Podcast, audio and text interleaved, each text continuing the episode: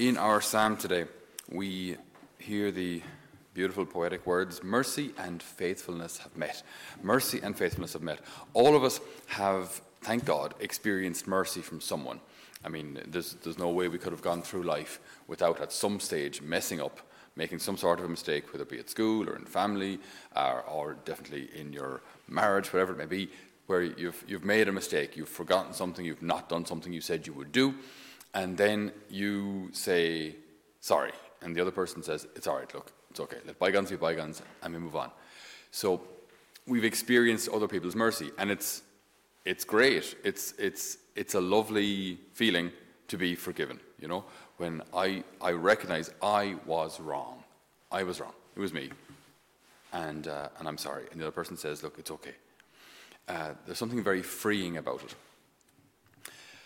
But if we flip it over, where we're the one who should be forgiving, that's, that's a lot harder, right? To be, to, to be re- receptive towards someone's mercy uh, is easy enough. To be the one giving the mercy can be an awful lot harder. When it comes to the issue of forgiveness, um, I think we have a lot of misconceptions or misunderstandings as regards how forgiveness works. We can often think that I can forgive someone else once they ask for forgiveness, and until then, then I, then I won't. If they don't ask for forgiveness, then they won't get forgiveness. But that, in, in the real world, that can be very difficult because at times maybe I might have been hurt by a parent who's no longer alive, or a teacher who I haven't seen in 20, 30 years and probably never will see again. So I can actually be hurt by people who no longer have any effect on, on my life or no, no direct influence on my life to their presence, and yet their actions from years ago, the memory of the actions, might still uh, seriously affect me. Uh, so it's important that we understand forgiveness correctly from uh, a Christian, from a Catholic perspective. That forgiveness does not mean just forgiving a person who asks for forgiveness, nor does it mean uh, that I should forgive someone, you know, when enough water has passed under the bridge, and sure, look, it, it, was years ago, so you know, let's just let's just move on. This idea, like of just moving on or getting over it, kind of thing, isn't really real either, or it's not really effective either. If I grew up in a in, in a home where there was alcoholism, and I saw that every day, or in a, in a home where there was violence, and I saw that every day, I can't just say it's water under the bridge. It's years ago. It, it, it's all fine now. I'm over it. I'm, you know, it doesn't work. The, the mind doesn't work that way. You can't just squash a memory like that, shove it into the, the recesses of your mind, and pretend everything is okay. It doesn't work. It doesn't work. Eventually, it'll come up. It'll come up as anger. It'll come up as resentment. It'll come up as hatred. Whatever it may be. But it, it it'll fester. It'll fester in there. So forgiveness isn't only that the other person has asked for forgiveness. It's not that enough time has passed and things have moved on. So, what is it? When I'm called to forgive someone, and, and we, we, we pray this in every Our Father forgive us as we forgive others. That's what I say to God. I say, God, forgive me as I forgive others. So, this forgiveness thing is really important. When it comes to, to me forgiving someone else, to me showing mercy to someone else, I recognize, I see clearly, I admit, right, that a debt is owed to me. If someone has hurt me in some way, they may have taken from me my childhood, they may have taken from me my joy, they may have taken from me a sense of security. I grew up very insecure because I was always afraid that the schoolyard bully would pick on me, that this teacher would pick on me, or uh, my mom, dad, brother, sister would pick on me, whatever it was. I recognize that, uh, that something has been taken from me something that maybe even can't be given back. No one can give you back your childhood. No one can give you back peace between the ages of 10 and 16, whatever it was. So something was taken from you that, that can't be given back.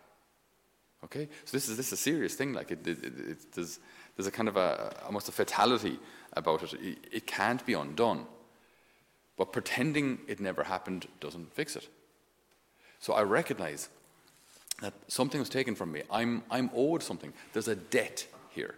And that word is important, right? There's a debt here, a debt of justice. And so, what do I do with this debt? How does this debt get paid?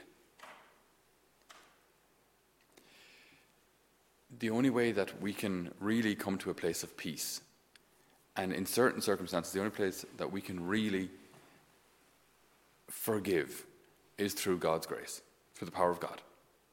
Not through our own power, through the power of God. Where I can say, I recognize this person is in debt to me. This person took something from me. They're in debt to me.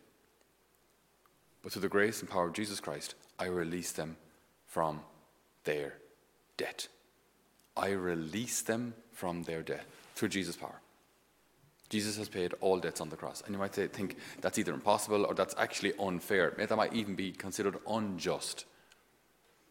And yet, haven't you and I been forgiven every single day by the Lord for what we've done against Him? We start every Mass by saying, I confess to Almighty God and to you, my brothers and sisters, that I have greatly sinned. And maybe I've hurt people more than I know. But if I ask for forgiveness, God will forgive me. And so if God has forgiven me, am I not bound to forgive my brother, my sister, my mother, my father, my teacher, whoever it was? This is difficult. This is hard. But this is also real life. Our faith has everything to do with real life, real life decisions, real life relationships. This isn't just a thing for Sunday morning. This is, this is about you and me and the way we live our lives. And we can experience the healing power of God. We can experience His mercy in our lives, and we can be givers of mercy too. So we ask the good Lord today, in this uh, challenging psalm in a way, mercy and faithfulness of met, that we may be merciful as our Heavenly Father is merciful, that we may be faithful to His call to be His representatives here on earth, to be His consoling word, to be His merciful gaze, to be His gentle hand. Amen.